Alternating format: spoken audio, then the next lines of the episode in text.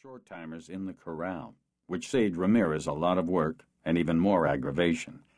Alonzo used up most of the accumulated goodwill trying to keep an eye on his adopted teenage daughter.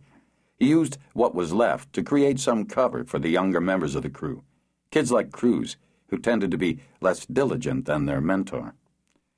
Cruz said, Toothache, dentist. Getting Alonzo to take off early had promised to be the trickiest part of what Cruz was doing.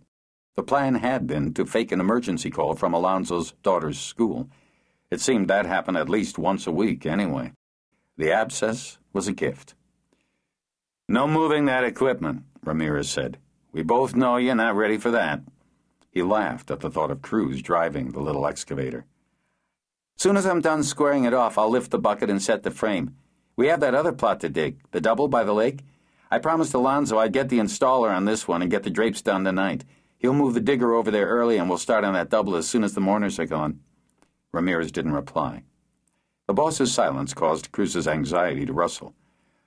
Alonzo wasn't sure you wanted a canopy up for the family. Sun will be low when the service starts. No weather coming, but we've had that wind the past couple of mornings. Cruz thought Ramirez was leaning forward, examining the grave. If you want a canopy, Mr. R, just say the word. I'll throw it on the trailer and bring it out with the chairs. Ramirez took his hands from his pockets. He spit. Almost done? Five minutes. Clean up the hole a little, line up the placer, check the rollers, tighten the straps, drape it, just the way you like. Ramirez spit again. Want a hand? Ramirez didn't much like labor. He viewed himself as a supervisor even if the only one he supervised was Alonzo, who didn't need any watching. Alonzo did all the real herding of the crew of kids who cut the grass, plowed the snow, placed the headstones, and did the shovel work on the deep caverns in the bluegrass. Had Cruz asked for actual help, Ramirez would have pretended that his pager had gone off and he had someplace important to be, like his office and the equipment shed.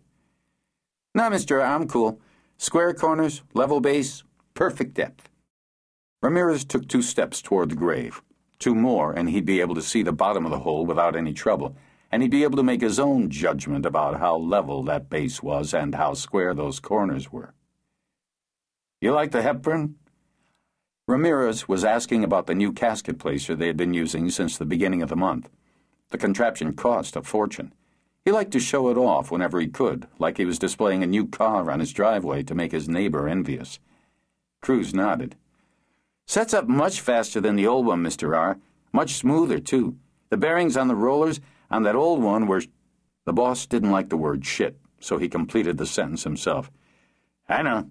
Shouldn't be no squealing around funerals. Finish up then.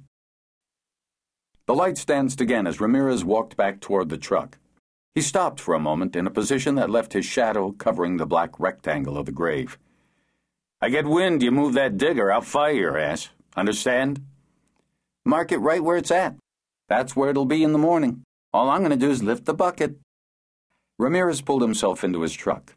Behind him, the profile of the front range marked a jagged break between the darkening sky and the frantic lights of Boulder at rush hour.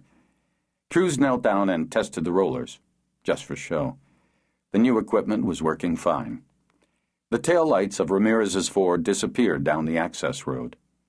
Only one more thing to finish before installing the Hepburn and hanging the drapes.